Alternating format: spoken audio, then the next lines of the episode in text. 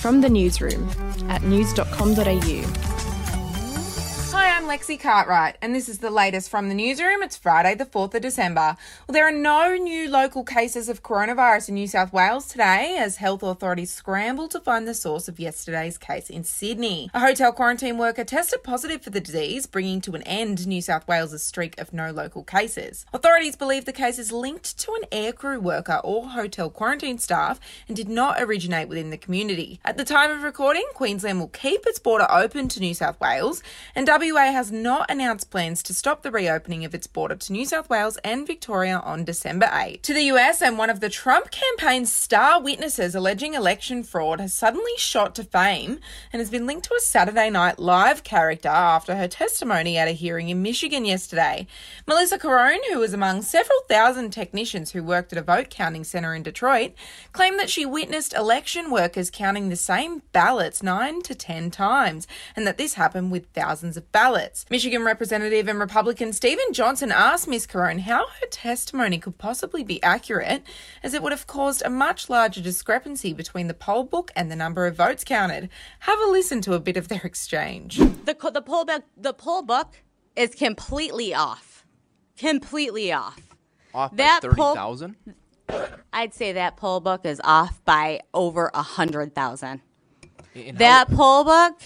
Why don't you look at the registered voters on there? How many registered voters are on there?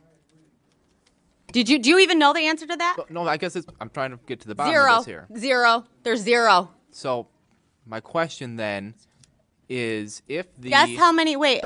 What about what about how? What what, what about the turnout rate? hundred and twenty percent. Oh, Alrighty, in some wine news now. Yes, you heard that right. Wine news. It is Friday, and an Aussie wine has been dubbed one of the best sparkling drops in the world by Decanter magazine. Tasmanian winery House of Arras beat out even its French competitors from Champagne in the top sparkling category with its $200 EJ Carr late disgorged 2004 bottle. The winning wine is a mix of 69% Chardonnay and 31% Pinot Noir. Sounds delightful. We'll take a break. Hey, I'm Felicity Harley and I host Healthyish, where we chat to experts, influencers, and people in the know from around the globe to arm you with the knowledge to make healthier decisions for your mind, body, and soul. I think if we're going to be focusing on health, like sleep is probably the biggest component of Oh, that. I, I think sleep is the cornerstone. like choose the harder option because I've never woken up and gone, I regret that run that I went at 4 a.m. I've never done that. Search for Healthyish and Extra Healthyish wherever you get your podcasts. To entertainment news now, and Roxy Jacenko has hit back at haters who criticised her for buying her nine year old a luxury car.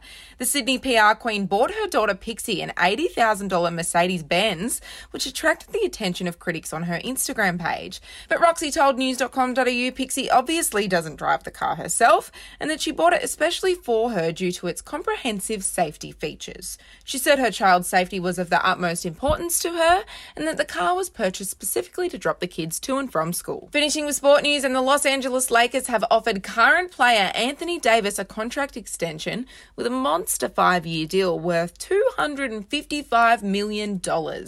Davis's contract comes hot off the heels of his first season at the club, where he and LeBron James led the Lakers to their 17th NBA championship this year. Lakers legend James also just signed another contract with the team, inking a deal worth $115 million for two years. And just a reminder do you want the chance to celebrate the end of the year with a bang? We're giving you the chance to win a share of $5,000. Head over to news.com.au slash win to enter our Christmas cash giveaway. That's it from the newsroom. We'll have another update over the weekend.